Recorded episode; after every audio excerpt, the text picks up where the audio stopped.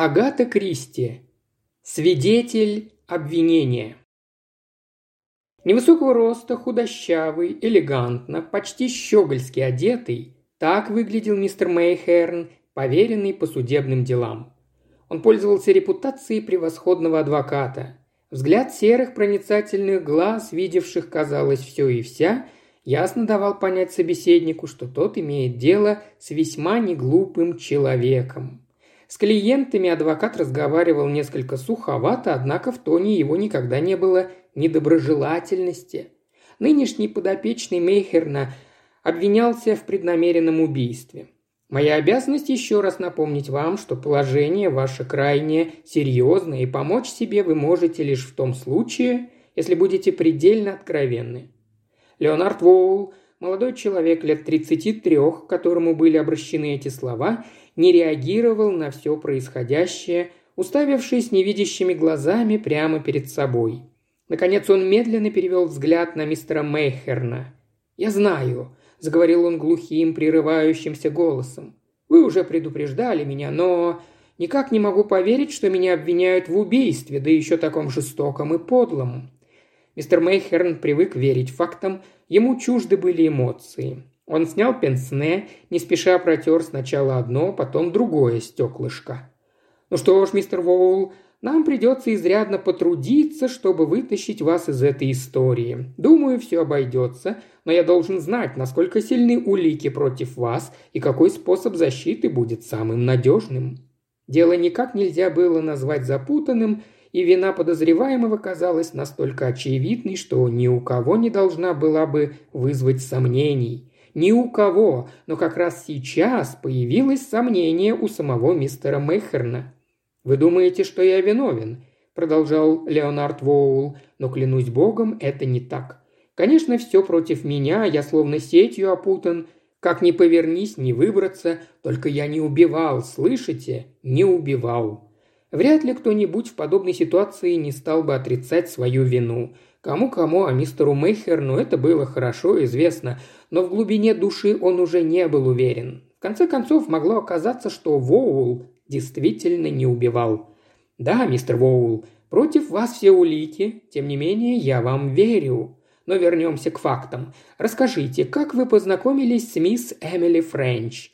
Это было на Оксфорд-стрит. Какая-то старая дама переходила улицу. Она несла множество свертков и как раз на середине дороги уронила их.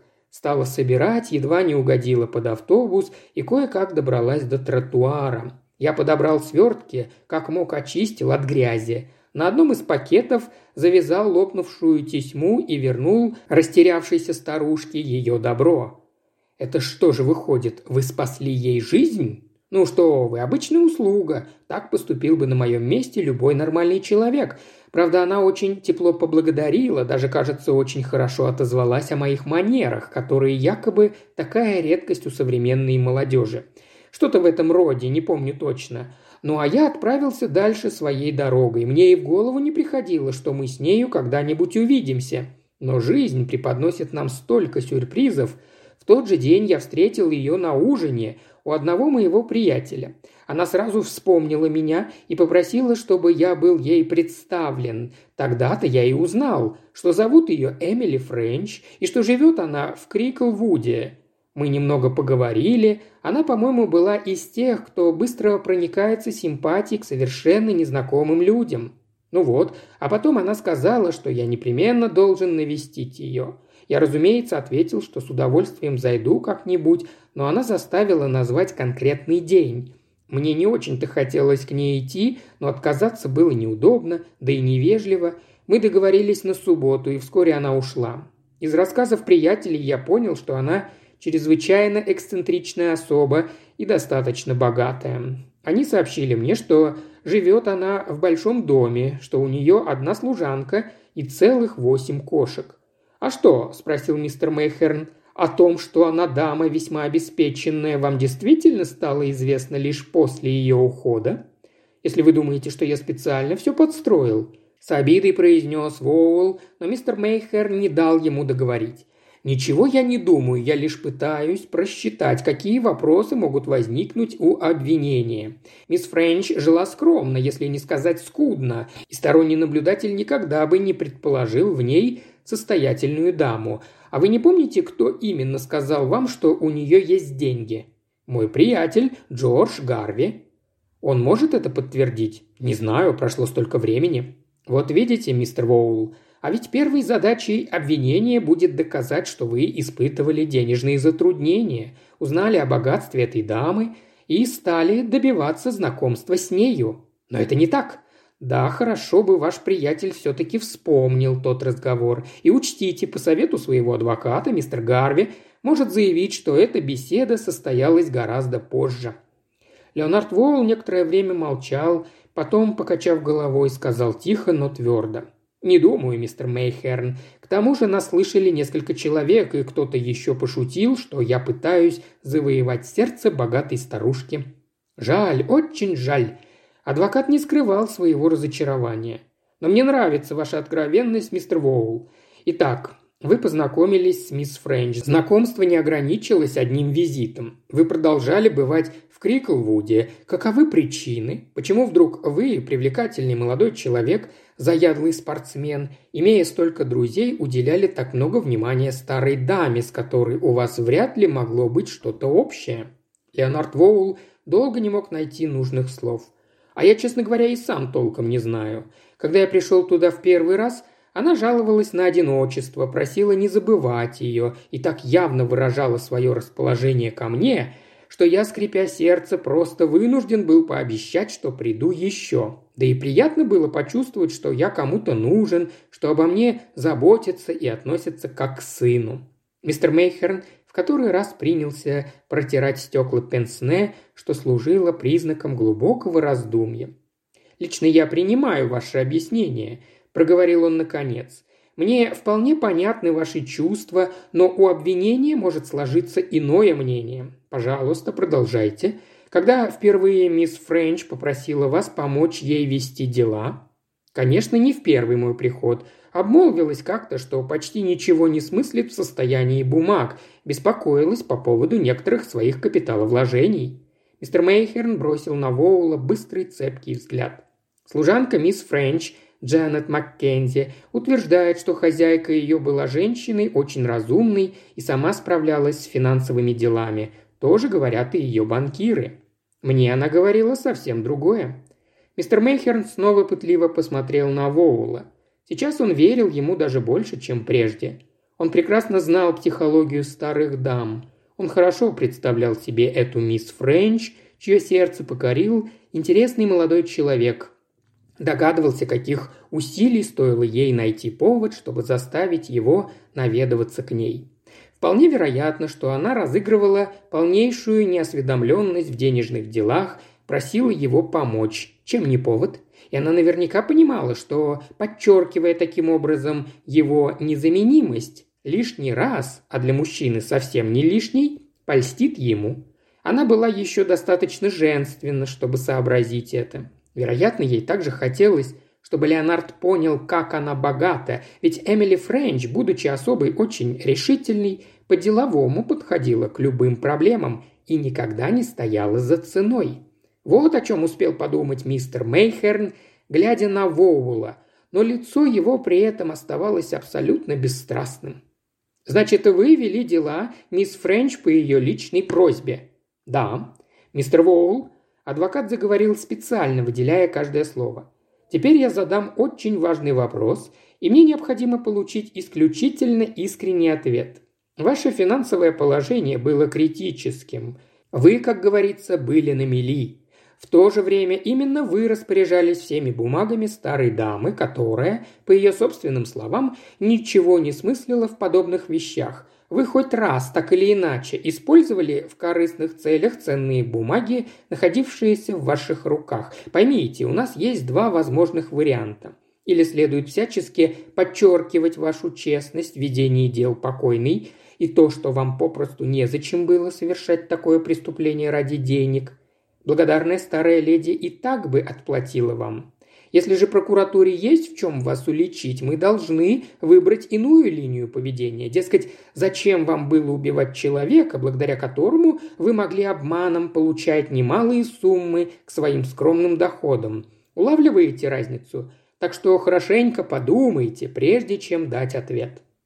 Но Леонард Воул вовсе и не хотел думать. Мне не в чем себя упрекнуть, я был абсолютно честен. Более того, я всегда старался добиться наибольшей выгоды для мисс Френч.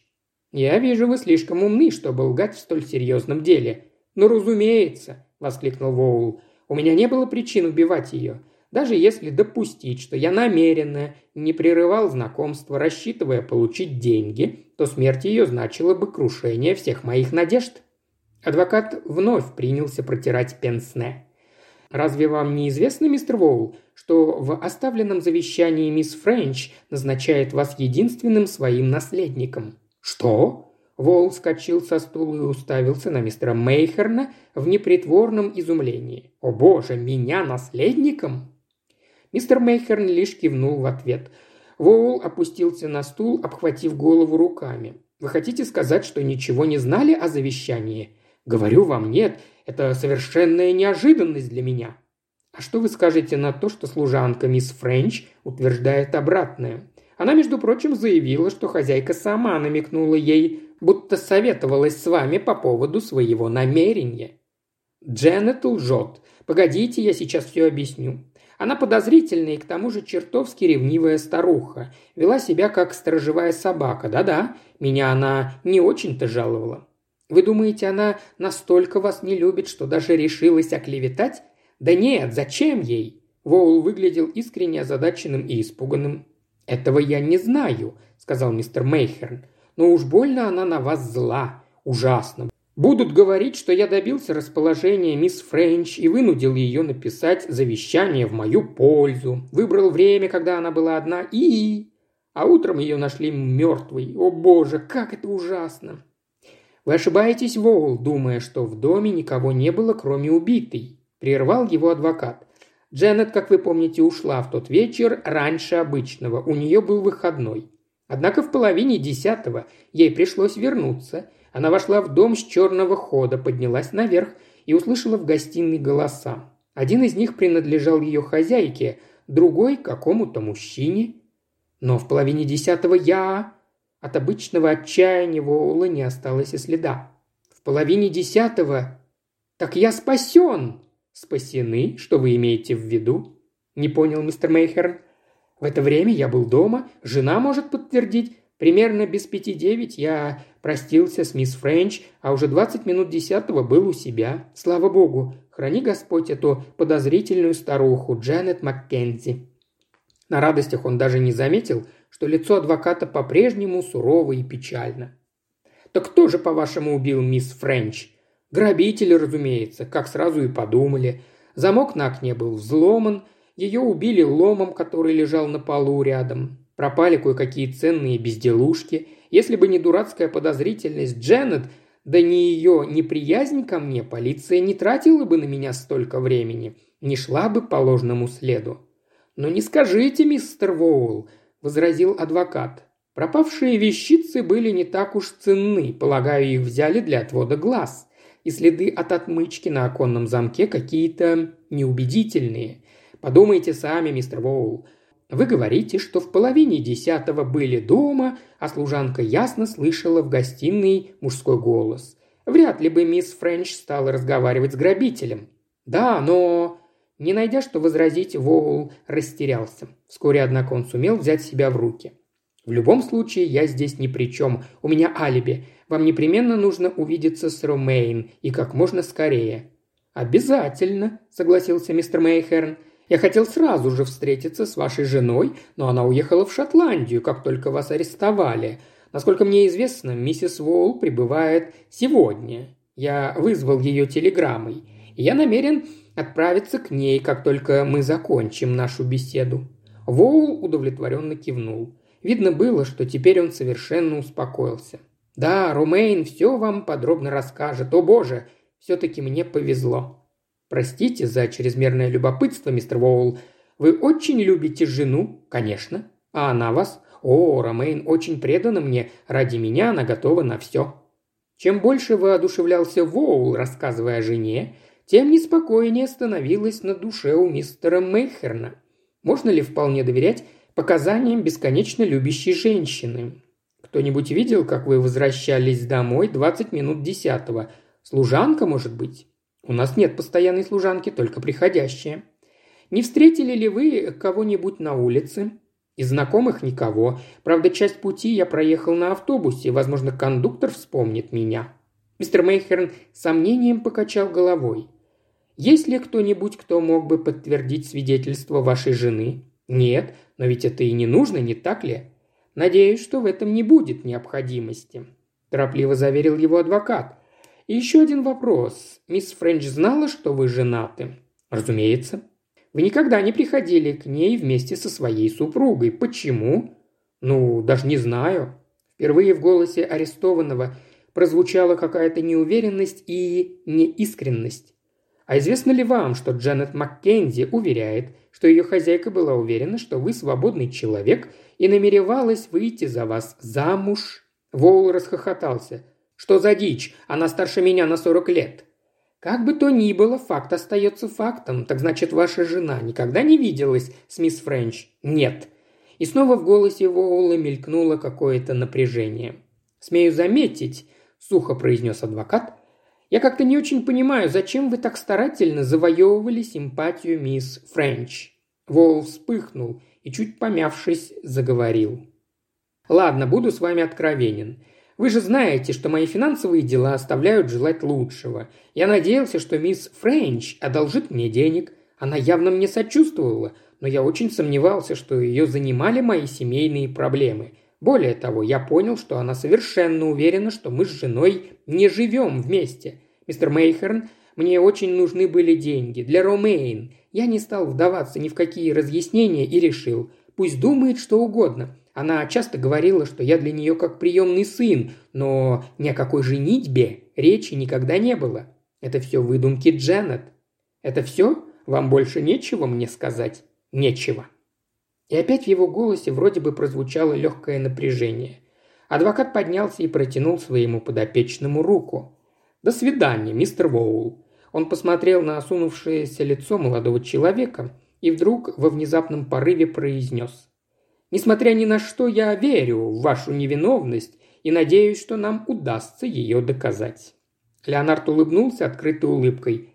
«Я тоже на это надеюсь, ведь у меня верное алиби». И опять мистер Мейхерн промолчал, а потом сказал, «Исход дела во многом зависит от показаний служанки. Она ненавидит вас, это очевидно». «Ей не за что меня ненавидеть», – сказал мистер Воул. Адвокат покачал головой и вышел. «Ну что ж, теперь побеседуем с миссис Воул», – пробормотал он себе под нос.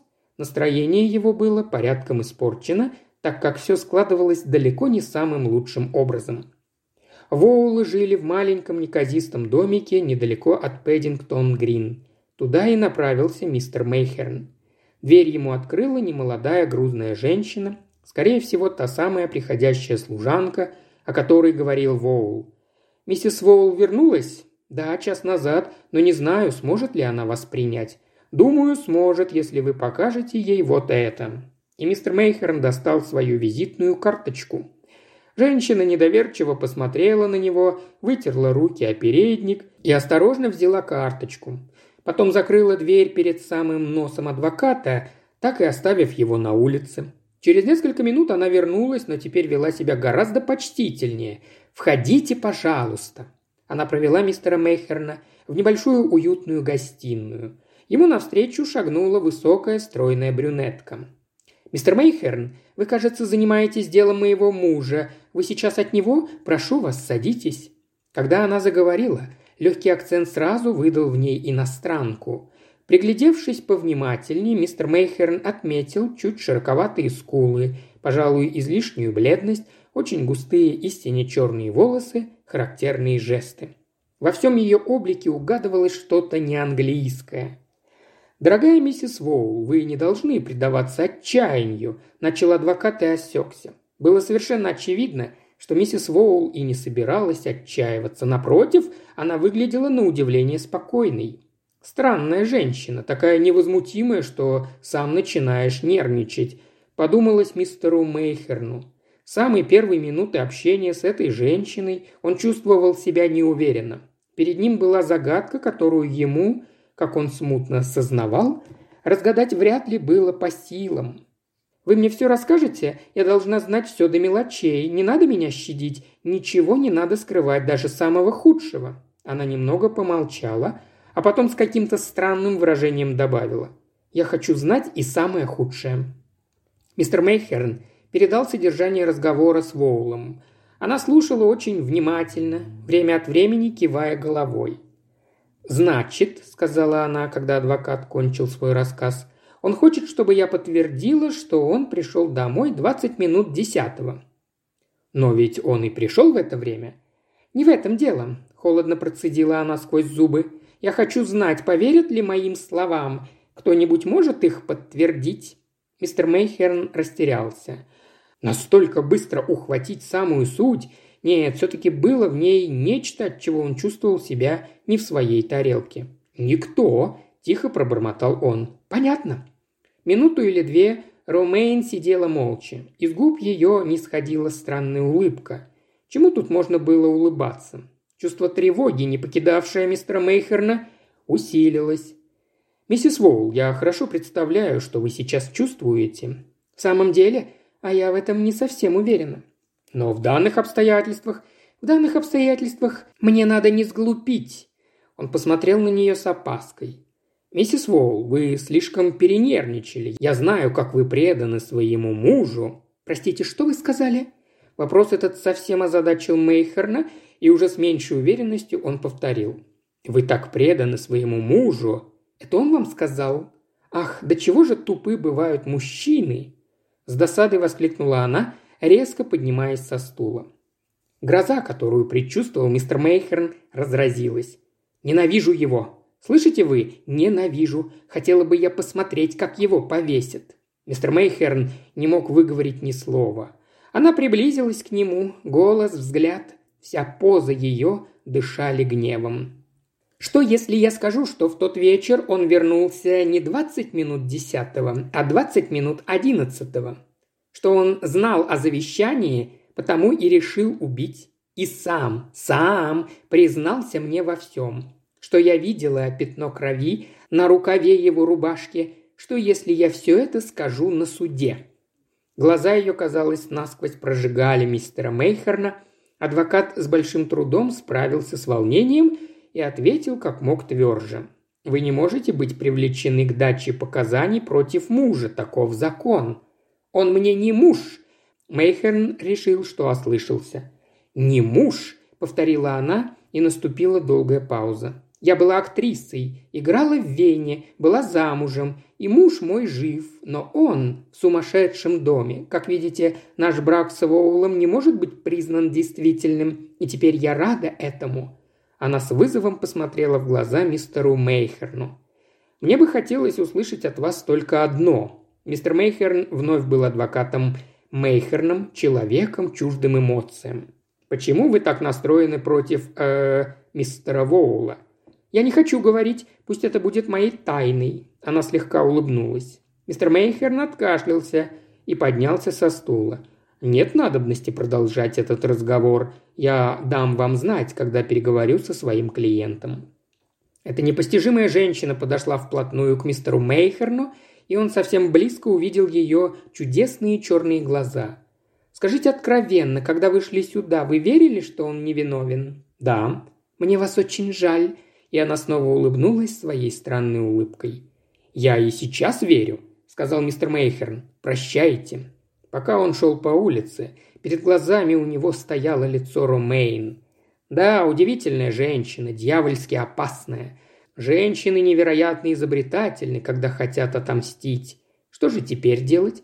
Похоже, у бедного малого не осталось ни одного шанса. А может, он действительно убийца? Нет, сказал себе адвокат. «Слишком много улик, и дамочке этой я не верю. Она явно перестаралась, и уж, конечно, не станет болтать всего этого в суде. Да, хорошо бы ей помолчать».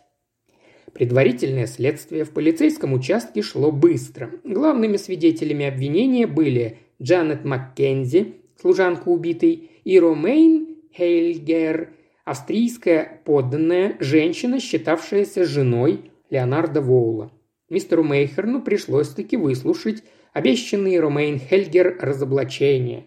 Она доложила полиции, что ее незаконный муж – убийца. Дело было передано в суд.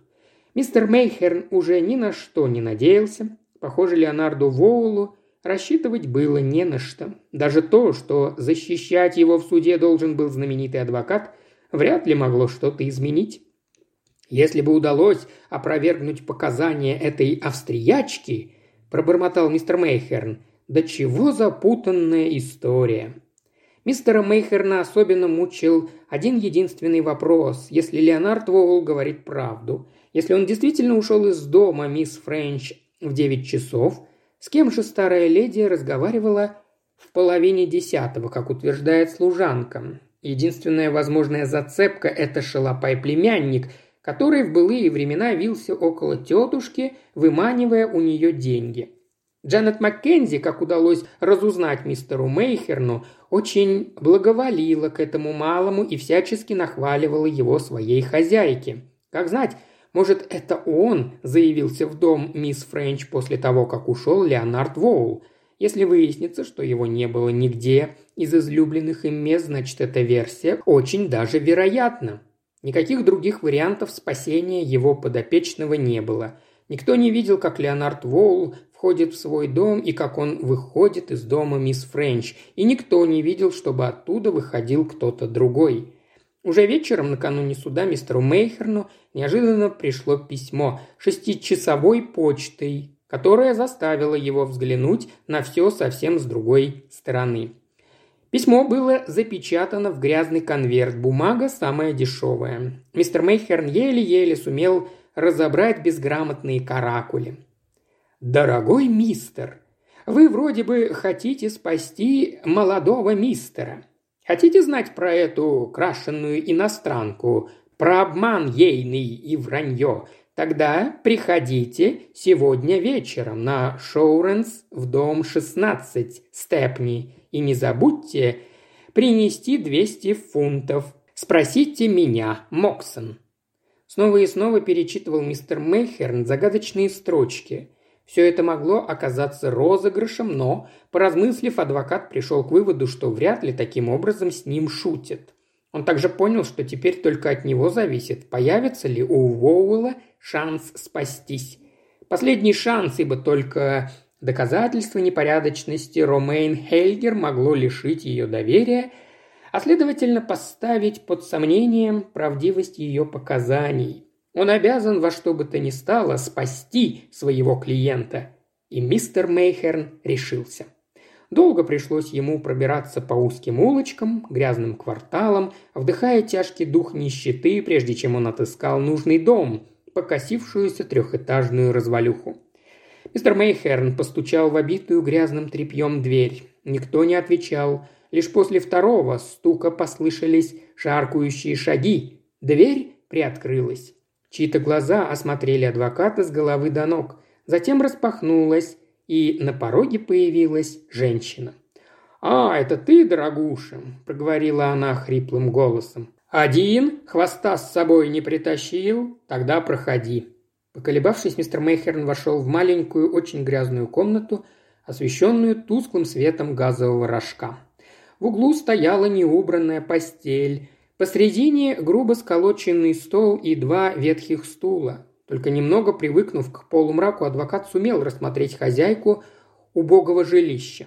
Это была женщина средних лет, очень сутулая, неряшливо одетая. Неопределенного цвета, давно нечесанные волосы торчали в разные стороны. Лицо до самых глаз было укутано пестрым шарфом. Встретив откровенно любопытный взгляд мистера Мейхерна, женщина издала короткий смешок.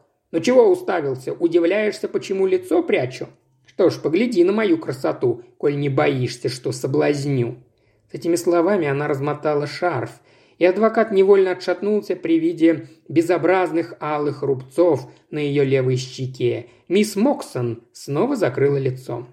«Как, хочешь поцеловать меня, милашка?» «Нет? Так я и думала. А ведь когда-то я была прихорошенькая. Знаешь, откуда у меня это украшение? От купороса, чтоб ему!» И она разразилась потоком отвратительной брани. Наконец она замолчала, успокоилась, и недавнее волнение угадывалось лишь в рисковатых выразительных движениях ее рук. «Довольно», – наконец нетерпеливо произнес мистер Мейхерн. Насколько я понимаю, вы хотите сообщить мне нечто важное по делу Леонардо Воула. Я жду». Мисс Моксон хитро прищурила глаза. «А деньги, дорогуша?» – прохрипела она. «Гони двести, как уговорились. Сначала я должен получить от вас надежные улики». «Мудрено, говоришь. Я женщина старая. Какие такие улики? Дай две сотенки. Может, у меня и найдется, что тебе надо». «Что же именно?» «Ее письма. Ну что, подходящий товар? Только чур не спрашивать, как они ко мне попали. Двести фунтов и письма твои. Десять и не фунтом больше, если письма действительно стоящие. Что? Всего десять фунтов? Женщина снова перешла на крик. «Двадцать!» – ледяным тоном проговорил мистер Мейхерн. «И ни пени больше». Адвокат поднялся, словно бы намереваясь уйти. Потом, пристально посмотрев на мисс Моксон, достал из бумажника деньги. «Хочешь – бери, хочешь – нет. Здесь все, что у меня с собой», – небрежным тоном произнес он, заранее зная, что при виде денег она сразу сделается более покладистой. Слишком велик соблазн. Разразившись проклятиями в адрес адвоката, мисс Моксон сдалась, подошла к кровати, приподняла матрас. «Забирай, черт с тобой!» Она швырнула на стол пачку писем. «Сверху то, которое тебе нужно», Мистер Мейхерн развязал бечевку, методически перебрал все письма. Женщина не сводила глаз с его бесстрастного лица, пытаясь понять, насколько они ценны для него. Это была любовная переписка Ромейн Хельгер, и писала она, судя по всему, не Воулу. Отдельные письма Мейхерн читал от начала до конца, иные бегло просматривал. Верхнее письмо он прочитал два раза, в нем стояла дата – день ареста Воула – «Ну что, угодила я тебе? Особенно тем письмецом, что сверху». Пряча пачку в карман, адвокат спросил. «Как эти письма попали к вам?» «Ну, мало ли как!» Она усмехнулась. «Письма еще не все. Угадай, где была эта шлюха в тот вечер? Я слыхала, как она врала на полицейском суде, будто сидела дома как миленькая. Спроси в кинотеатре на Лейн-Роуд. Там должны ее помнить. Та еще штучка. Пропади она пропадом». Кому адресованы эти письма? Там только имя в одном письме. Тому, кто оставил мне это. Мисс Моксон поднесла руку к изуродованной щеке. Пальцы ее при этом повторили уже знакомое мистеру Мейхерну движение. «Его рук дело. Много лет прошло, а я не забыла. Эта иностранка увела его от меня, мерзавка эдакая. Однажды я выследила их и он в отместку плеснул мне в лицо какой-то дрянью, а она смеялась, будь она проклята. Долго же мне пришлось ждать, чтобы поквитаться с ней за все. По пятам за ней ходила. Теперь-то она у меня в руках и за все ответит. Правда, мистер? Возможно, ее приговорят к заключению за дачу ложных показаний. Только бы заткнуть ей глотку, мистер. Эй, куда же вы, а деньги? Мистер Мейхерн положил на стол две банкноты по 10 фунтов и вышел. Оглянувшись на пороге, он увидел склонившуюся над столом фигуру мисс Моксон. Адвокат решил, не теряя времени, отправиться на Лейн-Роуд. Там по фотографии швейцар сразу вспомнил Ромейн Хельгер. В тот вечер она появилась в кинотеатре после десяти. С ней был мужчина. Его, правда, швейцар не разглядел, но ее помнит очень хорошо. Она еще спрашивала, какой идет фильм. Сеанс кончился в двенадцатом часу. Парочка досидела до самого конца. Мистер Мейхерн ликовал. Показания Ромейн Хельгер оказались ложью. Ложью от первого и до последнего слова, а причиной всему – ее ненависть к Воулу. И чем он ей так досадил? Бедняга совсем упал духом, когда узнал, что говорит о нем та, кого он называл своей женой, Никак не хотел этому верить, твердил, что это невозможно. Впрочем, мистеру Мейхерну показалось, что после первых минут растерянности протесты Воула были уже не столь искренними. Несомненно, он заранее знал, что она скажет, Знал, но не хотел, чтобы узнали другие. Тайна их странных отношений по-прежнему оставалась неразгаданной. Мистер Мейхерн уже не надеялся когда-либо ее разгадать. «Надо немедленно уведомить сэра Чарльза», – подумал он. Это был королевский адвокат, который должен был защищать Воула. Судебный процесс над Леонардом Воулом, обвиняемым в убийстве Эмили Френч, наделал много шума. Во-первых, обвиняемый был молод, хорош собой. Во-вторых, уж в слишком жестоком убийстве подозревали этого привлекательного молодого человека. И, наконец, была третья причина столь горячего интереса к предстоящему судебному заседанию. Ромейн Хельгер – главный свидетель обвинения. Многие газеты поместили ее фотографии, в печати появились также достоверные сведения о ее прошлом. Поначалу все шло как обычно. Первыми читали свои заключения эксперты. Затем вызвали Джанет Маккенди, и она слово в слово повторила то, что говорила следователю. При перекрестном допросе защитник сумел раз или два уличить ее в противоречии показаний. Главный упор он делал на то, что хотя она и слышала мужской голос, не было никаких доказательств, что голос этот принадлежал Воулу. Ему также удалось убедить присяжных, что в основе свидетельства служанки неприязнь к обвиняемому, а не факты. Вызвали главного свидетеля. «Ваше имя Ромейн Хейльгер?» «Да». Вы австрийская подданная? Да. Последние три года вы жили с обвиняемым, как его жена. На миг Ромейн встретилась глазами с Воулом. Выражение ее лица было каким-то странным. Да. Допрос продолжался. Ромейн поведала суду ужасную правду. В ночь убийства обвиняемый ушел из дома, прихватив с собой ломик. 20 минут одиннадцатого он вернулся и признался в совершенном убийстве. Рубашку пришлось сжечь, так как рукава были черны от запекшейся крови. Угрозами Воул заставил ее молчать. По мере того, как вырисовывался страшный портрет обвиняемого, присяжные, настроенные поначалу доброжелательно, резко посуровели. Но было заметно и другое. Отношение к Ромейн тоже изменилось, ибо ей не хватало беспристрастности, злоба сквозила в каждом ее слове.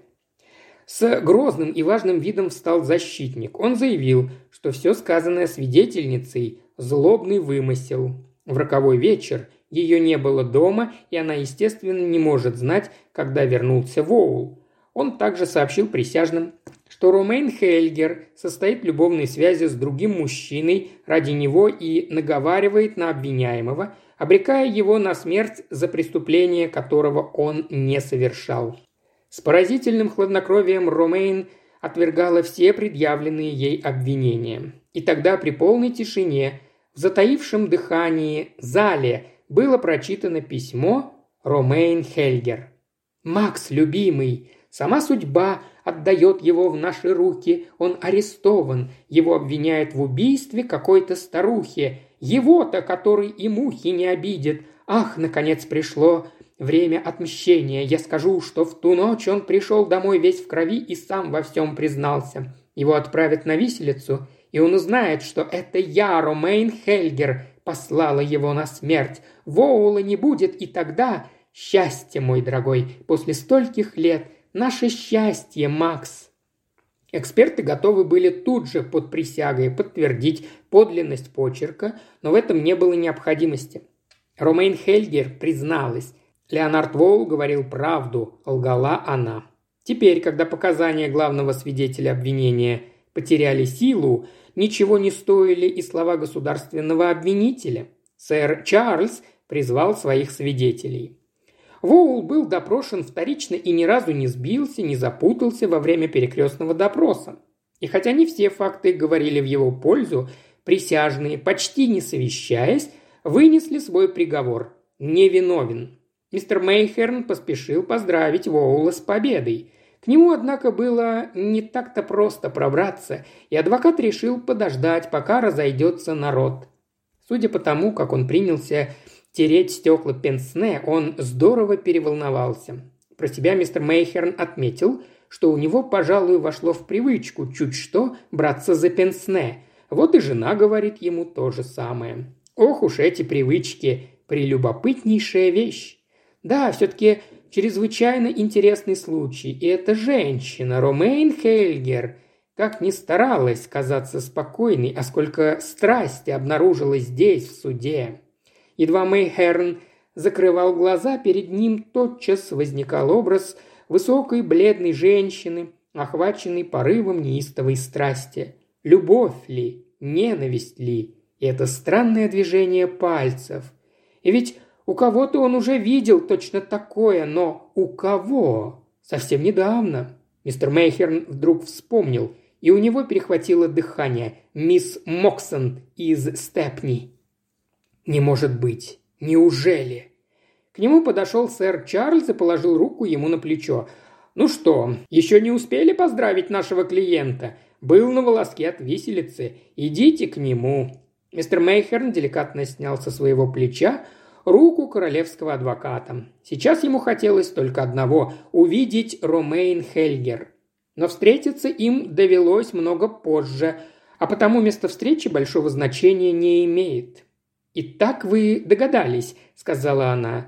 «Как я изменила лицо? Это было не самое трудное. При газовом свете разглядеть грим довольно трудно, а остальное... Не забывайте, что я была актрисой. «Но зачем?» «Зачем я это сделала?» – спросила она, улыбаясь одними губами. «Я должна была спасти его. Свидетельство любящей и безгранично преданной женщины, кто бы ему поверил? Вы сами дали мне это понять, но я неплохо разбираюсь в людях. Вырвите у меня признание, уличите в чем-то постыдном, пусть я окажусь хуже, недостойнее того, против кого свидетельствую, и этот человек будет оправдан. А как же письма? Не настоящим или, как вы это называете, подложным. Было только одно письмо верхнее, оно и решило дело. А человек по имени Макс, его нет и никогда не было. И все же мне кажется, сухо заметил адвокат, мы сумели бы выручить его и без этого спектакля, хотя и превосходно сыгранного. Я не могла рисковать. Понимаете, вы ведь думали, что он невиновен. Понимаю, миссис Воул, я думал, а вы знали, что он невиновен. «Ничего-то вы не поняли, дорогой мистер Мейхерн. Да, я знала, знала, что он виновен». Еще больше аудиокниг в исполнении Ильи Кривошеева на Бусти и ВКонтакте. Все ссылки в описании –